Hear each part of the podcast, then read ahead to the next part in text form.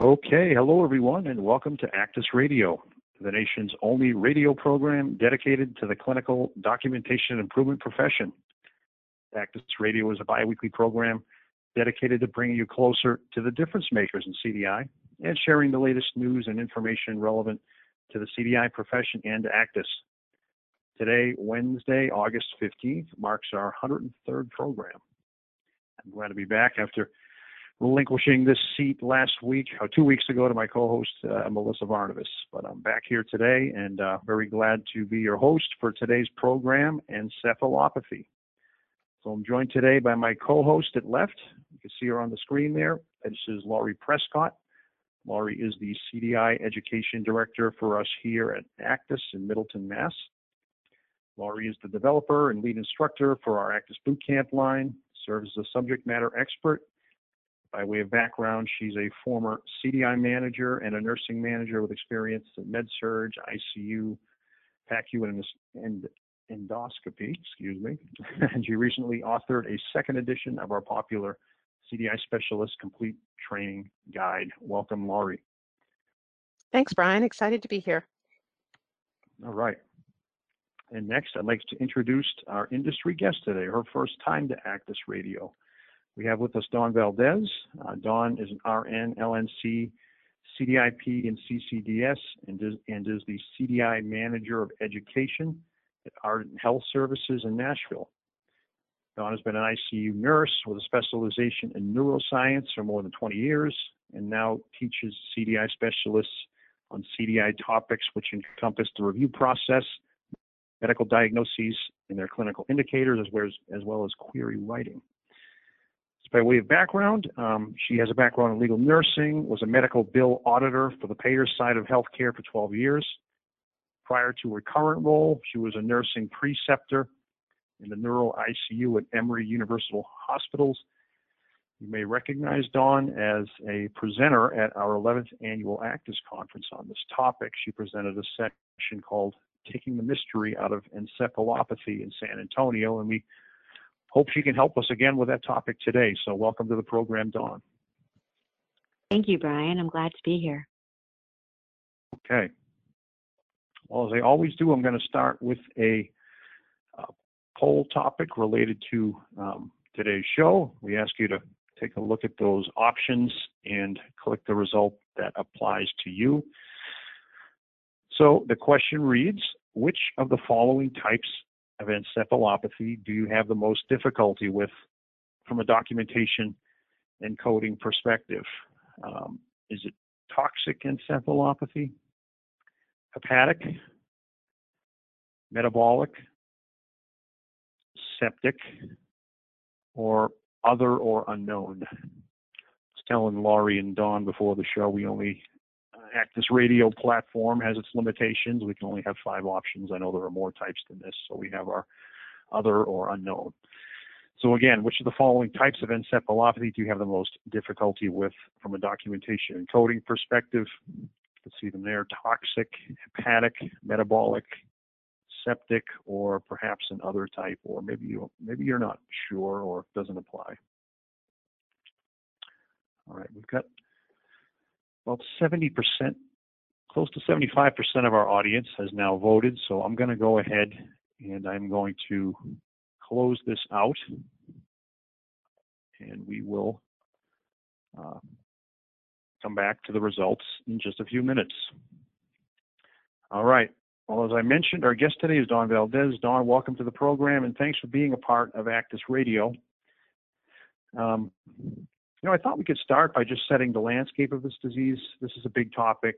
This could this could be two hours of discussion or more, but maybe just to start for our audience, Dawn, could you perhaps sum up some of the key points of the NIH, National Institutes of Health, uh, definition of encephalopathy, and maybe a few of the common traits these patients exhibit to help uh, help our folks that are reviewing these cases? Sure thing, Brian. So the basic definition of encephalopathy is a diffuse disease of the brain that alters brain function or structure. So diffuse meaning you can't point to any one specific area of the brain and say, ah, this is where the encephalopathy is showing up. It's diffuse, it's widespread.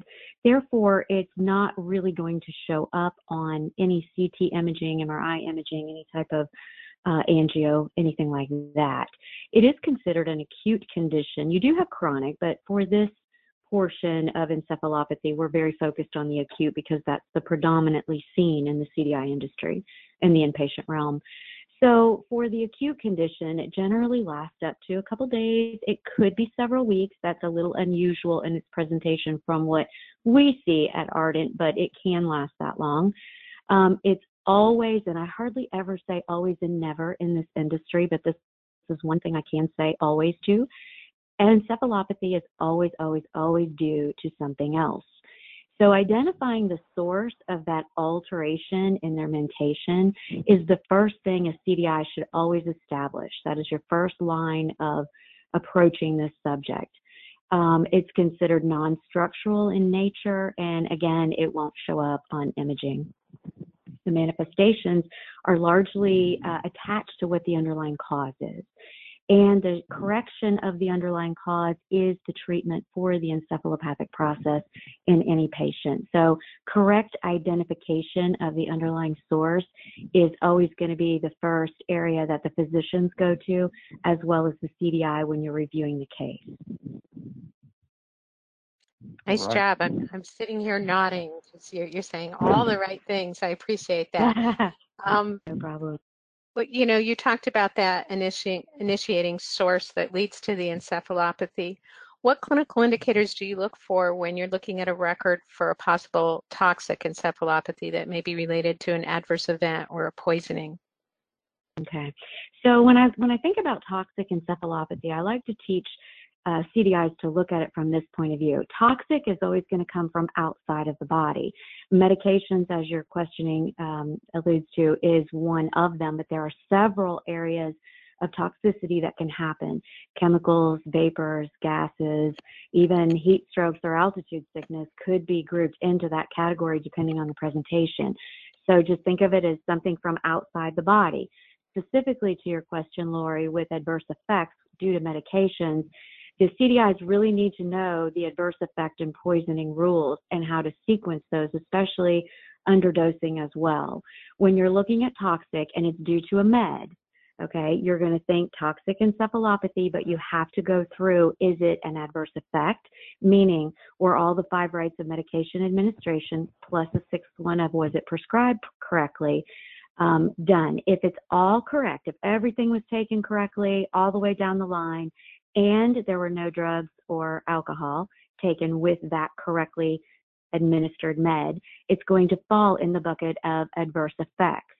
If there's any no's, it was taken incorrectly in any of those realms, or it was taken correctly and somebody had a drink, a glass of wine at bedtime after they took the medication, woke up altered, it's going to fall in the poisoning bucket. The reason why the CDIs really need to focus on that because the sequencing, a lot of times the patients will present to the ED because of the alteration in mental status. So therefore, we're looking at the PDX sequencing. So if you have an adverse effect, the manifestation is always going to be your PDX. So that is one case where the toxic encephalopathy would be the principal diagnosis. If it wasn't taken correctly in any way or correct with the combination of drug and alcohol and or um, then it's going to go poisoning is going to be your PDX. So you've got to be able to distinguish your pathways there. Perfect. Thank you. Great. Thanks, Dawn. Um, You're welcome. Let's switch gears a bit. Um, how about some of the clinical indications for, for metabolic encephalopathy? Can you talk through some of those with our audience today? Right. Now, metabolic is one of the ones that we see more often. And, and you also see a combination of toxic metabolic. This is a provider education issue as well. They often will interchange those two terms. So when we're dealing with the metabolic encephalopathy, again, toxic think of as coming from the outside of the body. Metabolic, I want you to think of as coming from inside the body. There is a metabolic process somewhere inside that body that is causing an alteration in mental status, which can come from a variety of things. The thing that we see the most often in clinical documentation is due to some type of infection. Sepsis also falls under this category, even though sepsis is its own type of encephalopathy. When you go to code that out in an encoder, when you go to the grouper, your ICD-10 is going to default to the metabolic encephalopathy. So don't think you've done anything wrong there. But what you have to look for is the underlying cause, the infection. That's a pretty easy thing to identify because once they're on antibiotics, it's a pretty quick turnaround typically in the average patient for that alteration in mentation to go back to their baseline. The other thing that you need to look for is any chemical, any any type of nitrogen, urea, lactic acid, any type of buildup from end organ disruption is going to usually have some type of effect on the brain. So, for an example, in lactic acid, the lactic acid from the Krebs cycle, the breakdown of the glucose into that lactic acid is what really hurts the mentation. Lactic acid actually alters the neurons so just think of your DKA patients, your diabetic ketoacidotic patients that go into a coma. Their sugars are usually really high. So lactic acid is one of the predominant precursors that you can see that alteration in mental status from. That would be under the metabolic encephalopathy category. Now, we don't just see it in uh, DKAs or even in sepsis, lactic acid buildup can happen in many disease processes. So you have to look at your lab values and your numbers to see what's affecting that underlying condition that's having that impact on that um, alteration in mental status. Right, great. Yeah, great answer. You make me giggle when you said Krebs cycle. You brought me right back to freshman year of nursing school. So. Oh yeah, and you there. have to go. yeah, you have to go back there a little bit. And there's a lot of things. Pay attention to your labs. I really want to stress mm-hmm. that with your metabolic encephalopathy because it's not just infection or you know the the chemistries that go on by these end organ processes. It's also vitamin deficiencies. We know that low sodium can affect mentation Calcium is also the thing, blood glucose, oxygenation issues. So, you know, be mindful of what area is off in their labs. That's going to be a big indicator for you. Absolutely. Now, um, one thing I loved about your presentation at ACDIS is you spent um, a great deal of time referring to the AHA coding clinic guidance that touches on encephalopathy. Are there um, one or mm-hmm. two key entries that you think we should all know? Well, you know, there's there's a couple. Um, the first one that I'll just throw out there real quick is going to be on seizures. I've had a lot of questions um, post the seminar live in San Antonio and the webinar I did on seizures. And I just want to say very briefly, post-ictal states that cause the alteration in mental status is inherent to the seizures. So you would not seek out a metabolic encephalopathic process for that scenario. Postictal is postictal. The second thing I want to point out is under hepatic. There is some talk in the new guidelines, which you'll segue into later, but there is some talk a lot about you know, how do you get that MCC with hepatic encephalopathy? There are some coding clinics out there. Um, I believe there's a first quarter um, let me let me think real quick. I think it no, it's second quarter, going to start in 2007. Look at all of the coding clinics out there for hepatic encephalopathy. There's quite a few of them, and they'll take you through some things. But you can get to an MCC with hepatic encephalopathy. There is a, an acuity level with that one that we always ask for on queries. That's the only one that we ask acuity level for, and it's usually hidden in the second or third screen of the uh, groupers, depending on which one you use. But there's an acute slash subacute term that you can add to your queries, and when coded out, will get you the MCC. A lot of people don't know that. There's way more uh, coding clinics on hepatic encephalopathy than probably any other. And the last one that I want to, it's not really, um, I'm going to give a suggestion and that is the newest one that came out with the second quarter of 2017, talking about the encephalopathic process being coded along with the CVA. Now, here's where I'm going to go out on a limb and I'm going to caution everyone. be careful with this. This is a relatively new coding clinic, and the very definition of encephalopathy is it's a diffuse brain disease, meaning you're not going to see it on imaging. What happens in a CVA? You see it on imaging, right? Not every CVA is equal. What they were talking about in that coding clinic were basal ganglia CVAs. There's also another concept that, you know, I talk about a lot with our CDIs is that you can have multiple processes going on in the body at the same time. A patient can come in with a stroke and also have an underlying UTI that's been brewing, especially if they're a nursing home patient that's elderly. That's very common, unfortunately, but it happens. So you've got to be able to dissect the two. Is there a metabolic process in addition to that CVA? And that record better be crystal clear to show those differences. We don't know what the auditing response is going to be, the denial rate is going to be for those uh, CVAs with encephalopathy. So I just caution you to get very clear within your individual institutions how you're going to approach this subject. If it's a frontal lobe stroke, you're probably going to see some alteration in mental status that's inherent to that stroke. Um, the treatment for a stroke is if it's hemorrhagic, there's going to be an intervention. If it's embolic and there's enough blockage, there'll be an intervention. But there's always going to be something on the CT of the head to show up, which therefore negates the very definition of the encephalopathic process. So I think we're going to see more on this in the future uh, from AHA and CMS. So just get really clear and watch your denial rates going forward. Thank you. I, mm-hmm. I love that you're, you know, pointing out we need to critically think through the record and we need to put the Absolutely. pieces together. Perfect. Thank you, Dawn.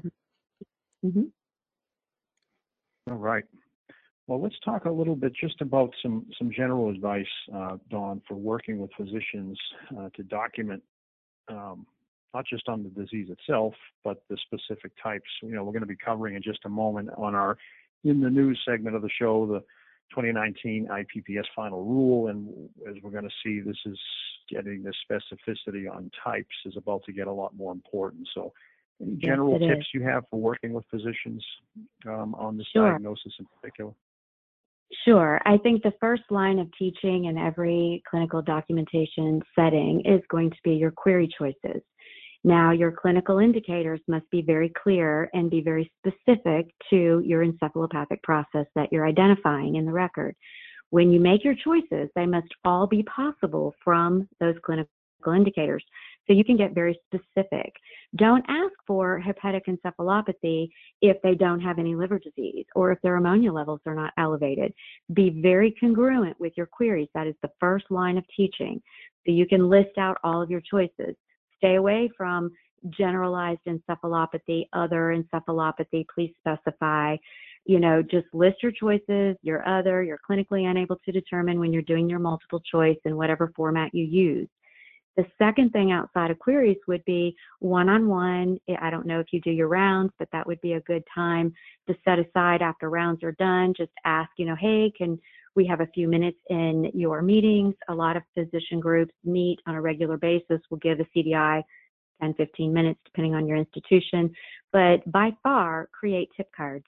Create tip cards for, you know, the main three types that you see or the main five types you see, like we've done here, and really get clear. You know, put those lab values, put that ammonia level, you know, elevation for that hepatic as a hallmark sign, put the lactic acid down for your metabolic you know, put your drug identification under toxic, you know, do it make sure your sepsis cases are very well documented in that record if you're if you're tying that into septic encephalopathy.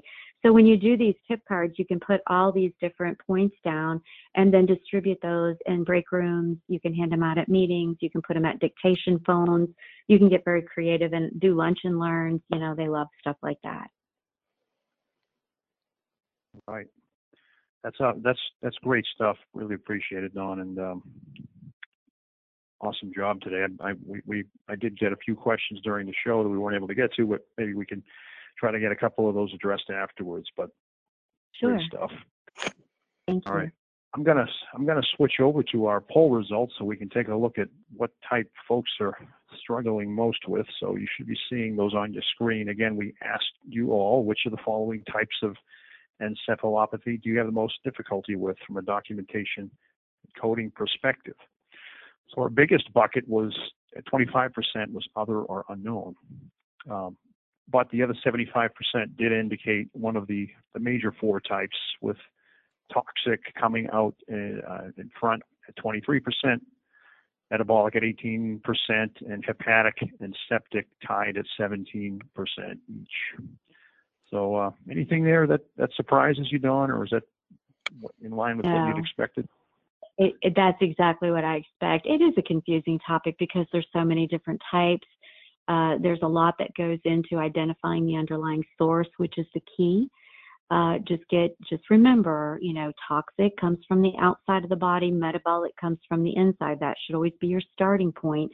And then ask, do I have any sequencing rules, especially with the toxic? And then, of course, with the septic, you're going to have sequencing rules with your sepsis. So look at that secondary and then follow your record. Pre, you know, if you're a nurse, you're used to having patient assignments then approach your record as your patient. Do a cephalocaudal assessment within your record, and you should be able to identify all those clinical indicators that can go in your query or go in your discussion, however you're going to handle it. So that it doesn't surprise me at all because that's really common for, for what we see all the way through. Refer to your CDI pocket guide refer to ACDIS mm-hmm. blogs. There's lots of resources out there. Dr. Pinson and both Dr. Kennedy have written really well written uh, articles on this that are online that you can access. So just get your get your resources in order to help you, and you should be able to find your way. Great. I appreciate the plug there. Richard Pinson was listening on today's show, so um, I think hopefully you've you've you've cleared that that hurdle. But uh, yeah, his pocket guide is my pocket guide also. Yeah. All right. Well, let's go ahead and close this out, and now we're going to um, switch to our in the news segment of the show. Just give me one moment here. Uh, there we are. So our In the News is a regular segment featuring the latest news and industry updates relevant to the CDI profession. Today I'm going to discuss uh, briefly the release of an important document of which, of course, every CDI specialist needs to pay attention to. That, of course, is the IPPS final rule. The 2019 IPPS final rule is out. We're not going to cover all 2,300 pages, even though Laurie suggested we do that on today's show. Um, Interesting conversation. You can find it here. I know. This is a this is a copy of a display rule. They also will publish it in a more readable format, but you can read it now. It's just in a long um, eye eye bending format here. Um, if you would like to find it, there's a nice CMS.gov has, and I'll share these links after the show as I always do on our uh, ACDIS.org. But um, if you would like to find where the rule lives on the CMS site to launch off to it, as well as get to the tables uh, these are all listed here on the cms.gov page. Um, just as a reminder, this rule takes effect October 1st. So while these changes are final, they're not implemented yet, but they will be. So the next six weeks or so is a great time to get educated on what's in the rule. Um, there is, of course, far too much to cover on ACDIS Radio and in, our, in the news segment, but what I am going to do is provide a quick top 10 list, because everyone loves a top 10 list. Who doesn't love David Letterman? Um, of the CCMCC changes. These were compiled by our CDI bootcamp instructor, Alan Frady, who's a regular guest on ACDIS Radio. And I'm, I'm going to just go through these uh, quickly here, and we'll be commenting on maybe one or two of them. Um, but first, so ARDS is now an MCC. Alan describes that as big news. Uh, Yay. Uh, acute respiratory distress syndrome, yep. Uh, sepsis following an OB procedure can be coded and is an MCC. Uh, congenital Zika is an MCC now. Uh, appendicitis, that has some new codes specifying patients who have peritonitis but may or may not, um, but may or may not uh, a, rupture and may or may not have an abscess. So if they have perforation and localized peritonitis, Alan has pulled out that you receive an MCC for that case no matter what. However, if there is no rupture and no abscess, you do not get to that MCC. Um, peritonitis is not the determining factor, as even with peritonitis is not MCC. Um, and he also notes that all situations where only peritonitis is present, including with gangrene, are downgraded to a CC. So some changes there um, in that code set for appendicitis. Another big one, HIV is no longer an MCC. It will be a just a CC on October 1st. Pertinent to today's show, uh, even more, so this is, we talked about today is going to be even more important. Encephalopathy unspecified or other are no longer MCCs. They are downgraded to CCs uh, G93.40 and G93.49. Uh, cholangitis is no longer a guaranteed CC. K83.09 other still works, but not the entire K83.0 code range. Number eight, I should have been listing these by number. Number eight on Alan's list, a number of DRG changes um, have been made based on insertion codes for pacemakers. So take a look at those. You can find those in the DRG tables. Uh, number nine, a number of new a number of new codes were added for adult and child labor and, and sexual exploitation as they have been designated as CCs. So those codes are going to be more important. Uh, the government does want to track these unfortunate cases, and uh, they are designated as CCs. And then finally, 10, last but not least, uh, sepsis following a procedure initial encounter as a secondary diagnosis does provide a CC now. So those are not all the code, those are not all the um, CC and MCC list changes. Those are some of the, the major ones that Alan pulled out. Um, of course, pertinent to today's program, we talked about number six, encephalopathy unspecified or other are no longer MCCs, but have been downgraded to a regular complication comorbidity. So just wondering, maybe to start with Dawn, do you have any thoughts on the rule and the change to encephalopathy unspecified in particular? Well, it's an unfortunate rule change in my personal opinion, but um, on the opposite side of that, I really encourage every CDI program out there to start an educational campaign on, you know, uh, making sure that the providers understand that the specification of the type is mandatory at this point. There's going to be a, a you know, a chance for a potential loss if we do not capture that, especially since there's such a predominant uh, exposure of altered mental status showing up in the ED as one of the reasons for the admission. So we do need to campaign pretty heavily on this with our educational processes. Right. Laurie, any any comments on uh, on the rule? I know you've been kind of going through it to update our boot camp materials. Yeah, that, the first thing I want to tack on to what Dawn is saying is um, this is a perfect example of trying to make sure that you're up to date on CDI current events um, because she's right. You want to stay ahead of that curve and make sure that your providers understand the documentation that they need now to meet some of the new changes. But overall, on the final rule, um, I you know, I always look through this with trepidation as to how much work is going to be required on my part to update our materials and get ourselves up to date, and, you know, with those current events um, ourselves. And the nice thing that I found in reading through this and through my notes is there's not a huge amount of significant changes. So I think we're getting back to that um, kind of series of events that we were pre ICD-10 where the final rules released, but it's not a huge um, upheaval of our world. Um, it seems to be um, settling down a little and um, becoming more manageable with each year. So that was a positive for me as I read through it, that there was not a lot of extreme interruptions in what we do and how we do it. There's a few, and we want to make sure that we internalize those and start um, working with our providers to get the needed information. But overall, it's um, was comforting to me to know that the rug wasn't being pulled out from underneath us this year. Right. Okay. Well, do appreciate that, Laurie and Dawn. You know, I, so I'm showing here the final rule. There are some links to tables, but again, I, I, I would start by going to cms.gov and the final rule homepage. Again, I'll be providing links to that after the show. Uh, just to wrap up briefly here with our ACDIS update, which is a regular feature bringing you the latest updates on what's going on inside um, of ACDIS. We um, are currently taking registrations, and I hope you can attend our upcoming ACDIS Symposium Outpatient CDI Conference. So if you go to our acdis.org homepage and you go to networking and events, you will find the symposium lives here. Um, to learn more, this is the place to go. We've got our entire 2018 event brochure here that's available to peruse at your leisure. Um, it's a great program. Of course, by the name of it, it's dedicated to outpatient CDI.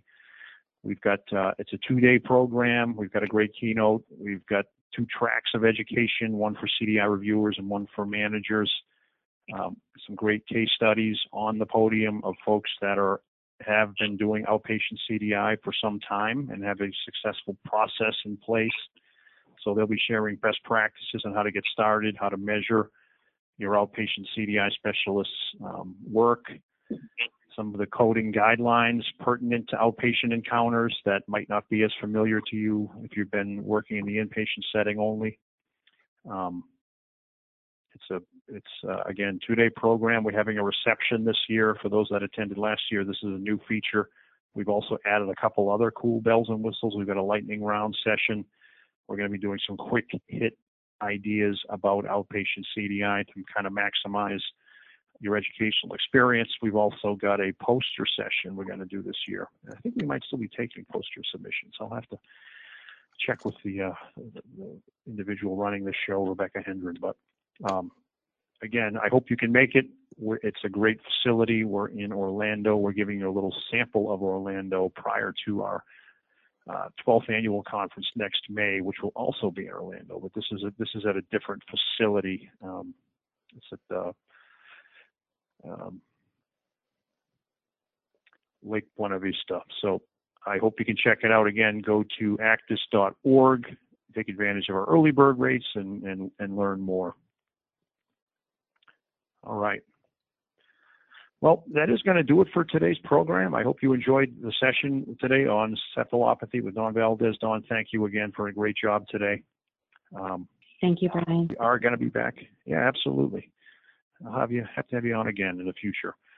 Uh, we are going to be back here again in two weeks with another clinical topic and another changing clinical topic, uh, the fourth universal definition of MI.